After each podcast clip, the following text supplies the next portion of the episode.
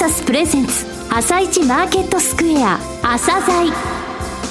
この番組は企業と投資家をつなぐお手伝いプロネクサスの提供でお送りします。皆さんおはようございます。アシスタントの玉木葵です。それではスプリングキャピタル代表チーフアナリストの井上哲夫さんと番組を進めてまいります。井上さんよろしくお願いいたします。よろしくお願いします。さあ早速ですが番組からお知らせです明日22日木曜日はラジオ日経夏の特別プログラム。ラジオ日経リスナー感謝祭を朝10時から夕方6時までお送りいたします。朝鮮スペシャルも朝10時から放送いたします。注目の企業と井上さんの年後半の相場見通しをたっぷりと伺っております。このほかラジオ日経の人気の出演陣が特別プログラムに出演します。ぜひ、リスナー感謝祭特特設ホームページをご覧ください。さあ、井上さん、明日の聞きどころを教えていただけますか、はい、そうですね、明日はですね、はい、今年3月に上場されたスパイダープラスさん、はい、建設業の DX 化を推進している会社さんですね、あと、バリュー HR さん、健康管理のインフラですね、こちらをご紹介するとともに、私の方もですね、たっぷりと今年の前半の振り返り、それから後半の見通しと、マーケットについて語っておりますので、はい、えー、かなり、えー、長いこと語っておりますので、はい、ぜひお聞きください。はい。朝鮮スペシャルは明日朝10時からです。ぜひお聞きください。さあ、それでは今日のゲスト企業をご紹介いたしましょう。今日のゲストは証券コード1905テノックスです。はい、えー、テノックスさんですね、基礎工事業界のパイオニアもパイオニア、はい、えー、この会社が、えー、編み出した、えー、広報がですね、もう名前になってる、一般名詞になってるようなところもありましてね、えー、えー、去年出ていただいた時はちょうど放送日が設立、えー、50周年だったんですけども、その後もですね、M&A とか、えー、業務資本提携、それから中期経営計画を発表されています。えー、今後の事業の推進、えー、成長戦略についてもお聞きください。はい。それでは、朝鮮今日の一社です。朝鮮今日の一社。本日は証券コード1905東証ジャスダックスタンダードに上場されているテノックスさんをご紹介いたします。お話しいただきますのは、代表取締役社長の佐藤正幸さんです。本日はよろしくお願いします。よろしくお願いします。えー、去年ですね、2020年7月8日の放送に、はい、えー、出ていただきましたが、その日がちょうど、御社の、えー、設立50周年の日でした。そうでございます。記念日でしたね。はい、あれから1年が経ちますが、えー、この間、M&A、えー、業務資本提携のニュース、立て続けに出されました。はい、えー、この部分ですね、後ほどお聞きいたしますが、えー、まずは簡単に、御社の遠隔、それから事業内容についてお話しください。はい。当社は、住宅、商業施設、病院、倉庫、工場、鉄道、高速道路など、あらゆる建物と構造物を支える基礎工事の専門家集団ですが、うん、その遠隔は当社の創業者であります、安田善次郎が今から51年前に当時騒音、振動と油煙をまき散らし、うん、近隣に迷惑をかけていた基礎工事を環境に優しい基礎工事にしようという使命感を持ち、うん、それに賛同した10名の青年と共に会社を設立したもので、社名のテノックスは新しい基礎工事の広報開発に突き進んだ10頭のお牛、すなわち、10オックスから命名したものです。かっこいいですよね。50年以上前にこういうこと考えたってすごいですね。そうですね。ちょっと洒落てますね。安田善次郎さん、は、すごいですね。はい、会社設立後、基礎工事業界のパイオニアとして基礎工事に特化した建設事業に携わり、またそれに関連した建設資材の販売を行ってきましたが、環境に配慮した独自の技術の進化に努め、会社設立から7年経った1977年にコンクリート組の施工法である中堀工法で特許を取得しました。その後、1984年に今や地盤改良工法の代名詞となりましたテノコラム工法の特許取得を契機に当社は営業拠点を全国に拡大しました。えー、その後も専門的な用語で恐縮ですが、ガンテスパイル工法、うん、アットコラム工法、TNX 工法、ピュアパイル工法などの新工法で、特許の取得、流通審査証明、また国土交通大臣認定を取得し、全国の建物、社会インフラの基礎を支え、国内トップクラスの技術力を誇る会社に成長しました。うん、また海外進出も果たしており、ベトナムの現地法人テノックスアジアが基礎工事の事業を行っています。はい、経営理念は人間尊重、技術志向、積極一貫の3つを掲げており、皆がお互いをリスペクトし合い、支え合うこと、常に技術を志向すること、失敗を恐れずに挑戦し続けることにより、創業時からの精神を引き継ぎ、基礎業界のリーディングカンパニーとして、日夜、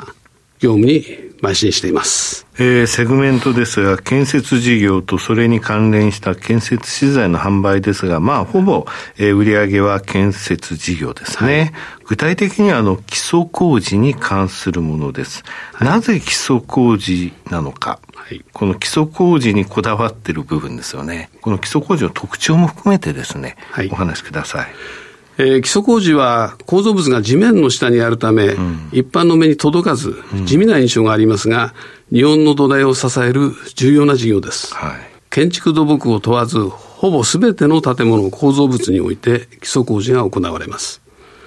当社の代表的な施工実績としましては、建築分野では、交換具の工法である TNX 工法で、豊洲の卸売市場、うん、有明の国際展示場、ビッグサイトの基礎地盤改良工法であるテノコラム工法では、各地の物流施設や商業施設などの建物の基礎に採用されています。また土木分野では、交通インフラ整備事業である道路橋の基礎を当社が開発した工法、ガンテスパイル工法が支えています。うん、近年でも、圏央道、はい、外環道、新名神高速道などの実績があり、鉄道橋では北陸新幹線の実績を踏まえ、今後北海道新幹線、リニア中央新幹線でも当社候補を展開します。一方で東日本大震災復興事業の加工水門、うんはい、防潮堤の構築にも当社の広報が採用されており、うん、政府の推進する国土強靭化政策、国民の安心な暮らしの創造に貢献しています。この基礎工事において、当社の何よりの強みは、うん、テノックスグループ全体の総合力で、設計から施工まで一貫した体制で高い品質を実現し、そしてそのことが評価され続けてきた実績にあると考えています。はい、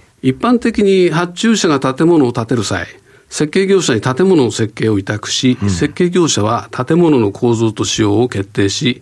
設計図面を作成します。そうですね。はい。それに基づいて発注者から総合建設業者、うん、すなわちゼネコンですね、はい、ゼネコンへ工事が発注され、ゼネコンは基礎工事であれば、うん、基礎工事業者から見積もりを取り、基礎工事を発注することになります。そうですね。大半の基礎工事業者はゼネコンへの見積もり提出段階で当該工事に関わってくることになります。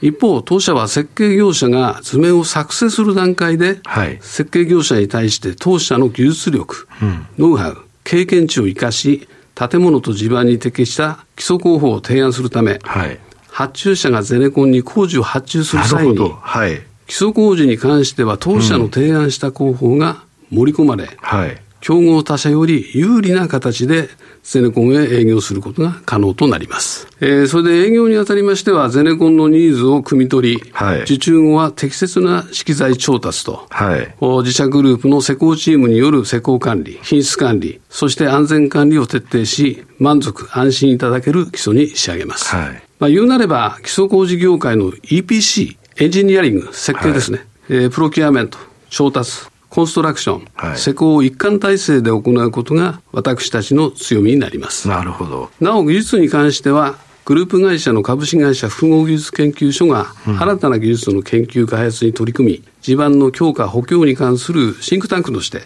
社会基盤整備事業にコンサルティングを行い、高い信頼を得ております。さて、あの、冒頭申し上げましたが、直近ですね、3つの M&A および業務資本提携、こちらを発表されました。はい、えー、昨年2020年10月に広島組を完全公開者化。はい、えー、それから12月ですね、はい、日本ヒュームと業務資本提携。はいそして今年1月に日本コンクリート工業と同じく業務資本提携、これらの意図、えー、目的ですね。お話しください。昨年10月の広島組の M&A による子会社化ですが、うん、これは今後の基礎工事業界の淘汰、再編を睨んで手を打ったものです。はい。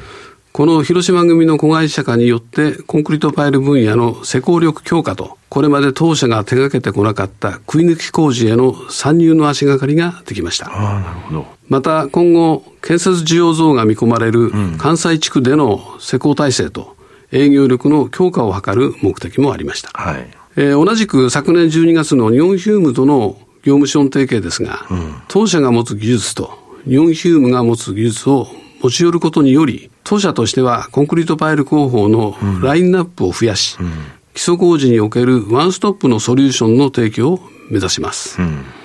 日本ヒュームは当社のテノコラム工法の営業協力を行いますが、はい、双方の収益力強化につながるものです。えー、また、今年1月の日本コンクリート工業との業務資本提携は、基礎工事業の連携だけではなく、脱炭素及び産業廃棄物を活用した循環経済への参画、環境への取り組みを推進するものです。具体的にはですね、コンクリートスラッジに二酸化炭素を封じ込めたエコタンカルの活用や、同時に生成される高性能脱輪剤であるパデックスの実用化を目指します。えー、業種を超えた新たなステークホルダーとの協業も探ります。また、双方の施工事業会社の相互活用を通して、双方のグループ経営の効率化と高度化を進めますが、これらは ESG の観点から、両者の企業価値向上を目的としたものです。なるほど。やはりかなりあの技術力の高い会社同士でないとできないということですが、ここの部分がきちんと進んでいけばですね、はい、業界の風穴を開けるって言いますかね。はい。これがデファクトスタンダードになる、そういう方向性をも示したいということですか、ねはい、あの、おっしゃる通りでして、うん、デファクトスタンダードになる可能性はあると思います。うん、はい。えー、佐藤社ですね、今年度2021年度から新たな3か年、えー、新中期経営計画を定められました。この基本戦略ですね。お話しください。まず、新たな中期経営計画の位置づけですが、当社は長期ビジョン、そうですね、目指す企業像として、変化する社会のニーズに技術の革新をもって対応し、新たな価値と市場を創出する。基礎工事を通し、社会に安全安心を提供する。うん、この二つを掲げており、この長期ビジョン達成に向けた全中継に続く2回目の中継、フェーズ2となります。はいうん、経営課題である社会や建設需要の変化への適応力とは、うん、ニーズに適応した高付加価値の創出と整理し、はい。えー、そのためには従来のビジネス手法や技術にとらわれることなく、積極的に新しい事柄へ取り組む姿勢が欠かせないことから、新中継のスローガンを新種の気象といたしました。はい、事業環境につきましては、総人口の減少や人口構成の変化に伴い、新設工事需要は減少するものの、うん、社会インフラストックの維持保守、また激甚化する自然災害、えー、それに備える工事は増加するものと見込んでおります。はい、そして多様化する建設ニーズへの適応力がこれからの鍵となります。うん、建設業が抱える働き方改革や生産性向上などの課題に対して、施工の省力化や自動化、デジタル化で対応します。この問題解決、このための基本戦略、はい、こちらも定められてますよね。はい。こちらについてもお話しください。これらの課題解決に向けた3つの基本戦略を定めました。3つ。はい。1つ目は基礎分野における高付加価値の創出であり、これを開発戦略としました。はい、これは ICT 技術を活用して、品質安全の見える化を推進します。はい。え二つ目は施工技術を駆使した国土強靭化への貢献を営業施工戦略で実現します。はい。当社の強みである設計提案から施工までの一貫体制を、日本のみならず、開発途上国においても展開します。あ、そこまでということですね。はい、海外というのは、ベトナムでもされていましたが、そこからさらにもっと地域を広げていくと。いうことを考えてらっしゃるということですか、はい、ベトナムからやはり東南地域にですね、うん、広げたいという考えを持っております。うん、はい。さて、最後3つ目の基本戦略は？社会課題解決、企業価値向上への取り組みです。うん、脱炭素、働き方改革、健康経営、うん、人材の確保、育成、グループ経営の健全性といったサステナビリティ経営の高度化を目指す、この戦略を ESG 戦略としました。うん、この3つの基本戦略で、えー、課題を解決してまいります。はい、中継のですね、経営指標っていうのはですか、はいのケース目標みたいなものってございますか？え中継の定量目標としましては、はい、最終年度である2024年3月期に、売上高で220億円、はい、経常利益15億円、うん、ROE8% を目指しております。はい。えー、最後になりましたが、リスナーに向けて一言お願いします。当社はこれからも基礎工事の専門家集団として創業者の夢であった環境に配慮した技術の開発をさらに進化させ、社会に貢献してまいります。また、私たちの使命である企業価値の向上に努め、皆様に将来を期待される会社にすることをお約束します。本日はありがとうございました。佐藤さん、本日はどうもありがとうございました。ありがとうございました。今日の一社、テノックスをご紹介しました。さらに井上さんにお話しいただきます。はい、えー、地盤改良からですね、建築、それから土木の分野まで、まあ、非常にお世話になっているわけですよ。はい、えー、私たちはみんなですね、えー、ただ、環境っていうものに配慮したっていうのをですね、えー、えー、会社できた時からずっと考えてらっしゃって、はい、えー、今回の業務資本提携の中の、えー、今年1月、日本コンクリート工業さんとのね、うん、えー、資本提携、業務提携ですけども、これ、脱炭素及び産業業廃棄物を活用した循環経済、どういうことかって言いますとね、コンクリートスラッジって、コンクリートって結局スラッジにして、はい、あの固形分については産業廃棄物、えー、それから水溶分については薬品を使用した後、えー、中和処理して、えー、放流するってことをやってるのね、はい、これを二酸化炭素を閉じ込めたまま、はい、リン鉱石資源として活用すると、リンって足りないのよ。はい、これ肥料にもなるでしょう。そうですよね。ですので、これね、ものすごいことだなと思いながら見てるんですけれども、はい、えー、実際こういったところでですね、循環経済への、えー、配慮。というものをこれからこの会社進めていくという部分ですね。あの、注目したいと思います。はい。はい、今日の一社はテノックスでした。それでは一旦お知らせです。企業ディスクロージャー IR 実務支援の専門会社プロネクサス。上場企業のおよそ6割2200社をクライアントに持つこれはアジア証券印刷の時代から信頼と実績を積み重ねてきたからこそ。さらにプロネクサスが目指すのは企業と投資家をつなぎ日本の株式市場を活性化させることです。プロネクサス私たちは個人投資家の皆さんを応援します。井上哲夫。今日のストラテジー。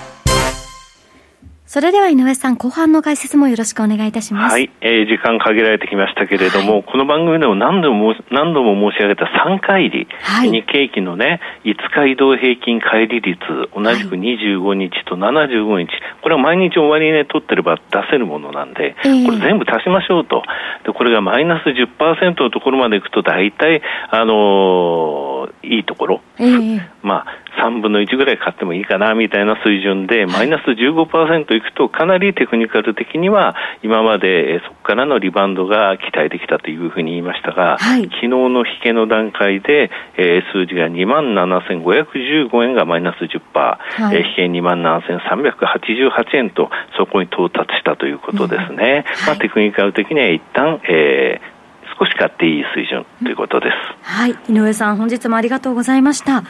それでは皆さん、明日の朝鮮スペシャルもぜひお楽しみに。この後は東京市場の寄り付きです。朝鮮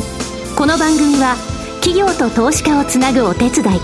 プロネクサスの提供でお送りしました。